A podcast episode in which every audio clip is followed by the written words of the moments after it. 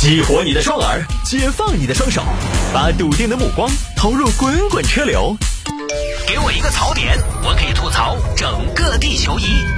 微言大义，换种方式纵横网络江湖。来吧，欢迎各位来到今天的微言大义，要继续跟您分享网络上一些热门的、有意思的小新闻。各位下了节目之后呢，也欢迎您来添加中国首个众筹顶级流量明星我的个人微信号。为我的事业添砖加瓦，我的个人微信号呢是拼音的谢探数字的幺三，拼音的谢探数字的幺三，加为好友来跟我留言就可以了。您的留言我一定能看到，但是回呢，可能有人说回的相对慢一些，因为十三个微信号呢，打开一个一个打开，这个手机啊，它慢慢就会发烫，就会有点不堪重负。希望大家可以给我一丁点的时间，让我来回复到您。还有就是这个微信多开软件呢，它有的时候会有一些滞后，比如说你可能是今天晚上发给我的，我很有可能。今天晚上这次打开没有看到，可能是第二天才看到，大家稍微耐心一点。然后有特别紧急的事情呢，呃，没法指望我特别及时的回复到您，还希望大家可以理解。拼音的谢太，数字的幺三，加为好友来跟我留言就可以了，好吧？言归正传，开始分享今天的小新闻。有听众朋友说摆一下这个男子的奔驰车被陌生人一周偷开了五次，这是每天开去上班通勤了。这个事情发生在广西柳州。柳州有一个管先生买了一个奔驰，百万级的奔驰，也不知道为什么，可能管先生呢平常心大，觉得我这车好扯，挺安全吧？谁敢开呀？你能驾驭吗？就没取钥匙，门也没锁。有一天就被一个石某给惦记上了。这个石某呢就进去偷了人家的金吊坠，顺便把钥匙也偷了。偷了第二天，石某发现这台车还是在原地没动。哎呦，车没动啊！这些有钱人买了车不开，不如推下海。要不我来帮你分忧吧？刚好有钥匙，就把人家车开出去了。接下来的五天都很爽，每天开人家车出去兜风。这我要进一段 BGM 了啊！哟哟哟，这首歌献给收音机前的大姐和小哥。我下了一个 tempo，配合我的 solo。感谢你们的认可，当然我也的确很渴。这是我的处女作，这是我真心的创作，希望你们喜欢。我开着奔驰，享受着舒适，它动力澎湃，它没有延迟。我开着奔驰，奔驰的 S，科技的内饰像两台电视。我开着奔驰，三叉星极致，我一脚到底，动作像疯子。我开着奔驰，别人的奔驰哪里用买车？到处有钥匙。这首歌陪你们游车河，陪你们堵车，陪你们下班，陪你们人生几何对酒当歌。谢谢你们的陪伴，众筹不计前嫌，看我的广告宣传不厌其烦，为我的广告点赞。这里是音乐的调频，成都上空听我的声音。你问我如何限行，我让你听我号令就行。周一限行一和六，周二限行二和七，周三限行三和八，周四限行四和九，周五限行五和零，周末两天不限行。我开着奔驰逗留在城市，像一个幽灵穿梭于子时。我开着奔驰，百万的奔驰，今天我混搭还带了首饰。我开着奔驰去寻找美食，酸甜和苦辣都不在话下。我开着奔驰还摆着 pose，开到了河边去搭讪妹子。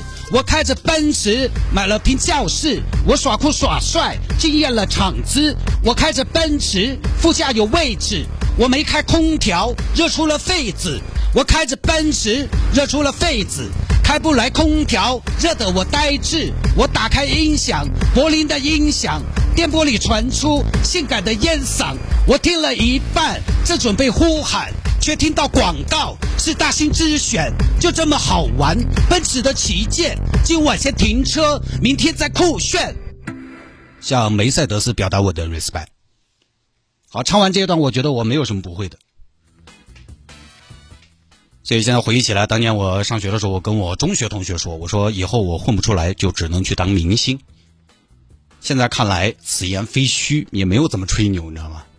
好吧，唱完这一曲，突然忘了这个新闻我是要说什么了。反正石某呢，就这么拿着人家车开，就这么开，连着开了五天，后来就产生了违章嘛。车主管先生最后收到了违章提醒短信。不对呀，不对呀，这两天这个车我都没动啊，怎么就违章了呢？于是报警，报警，警方把人抓了。怎么回事啊？什么怎么回事？就是偶然的邂逅吧。偶然的邂逅，对啊，就是那天夜深人静，花好月圆，他也没关门，也没取钥匙，而我看了一下四下没有人，你说我就跟他相遇了。百万级的新车，不取钥匙不锁门，这什么意思？共享汽车嘛，是不是？啊，等于说你还有理了？也不是我有理，我讲道理嘛。那说回来，你作为车主，肯定还是要尽到保管的义务的。那么好一台车，不锁门不取钥匙，这世界那么多人，你干的这叫什么事儿？相当于是放了一百万现金在大街上，一般人能不为所动吗？是不是？大哥，我一说人心是经不起考验的。我们做贼的首先要克制，但是你们呐，你们如果但凡对自己的财务上点心啊，也不至于这样。你们但凡对自己的财务不上心，光靠我们是克制不住的。你们就不能做好自己吗？关键你这一周不到你就开了五天呢，你这怎么喜欢上了？那必须喜欢呢。好开吗？好开啊！想开吗？肯定想啊！你这一周时间开了五天，怎么的？你这是开人家车上下班通勤了？就这么个事情，我们就简单一点。今天了解新闻，主要是我的首支个人单曲的发布。管先生也是啊，那么好一个车，不锁门不取钥匙。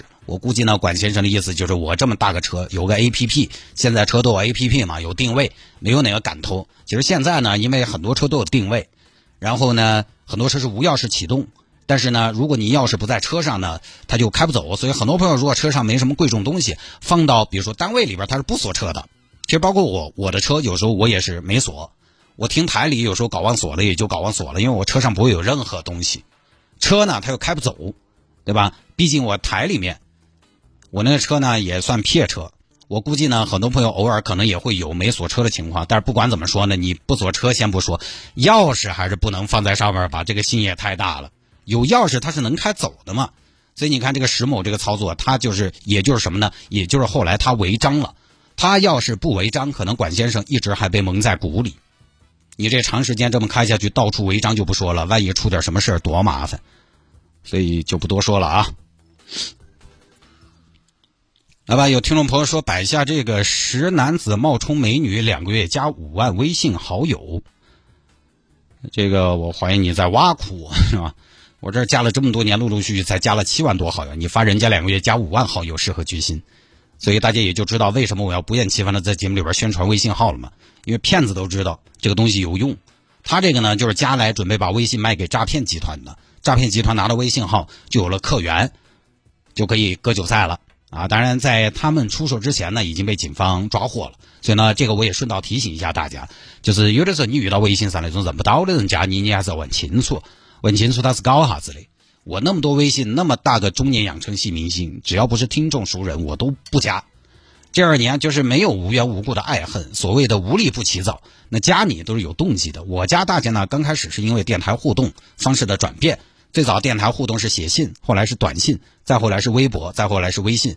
刚开始是这样，后来加多了呢，发现时不时在微信搞搞营销，发发正经健康的小广告也是可以的，所以就这么来了。陌生人加你，他是需要个理由的，你想想，尤其是一个什么，有些男士可能会遇到一个你不认识的一个什么所谓的美女来加你，你就要问清楚了，没有那么简单。我这边加微信都很简单，除了我在节目里边吼。加微信的时段那段时间发来的好友验证，那肯定是实时的听到的听众才来加的。所以其他时候偶尔冒出来个突然一个人孤零零突然来加的，只要不打招呼，我都不加。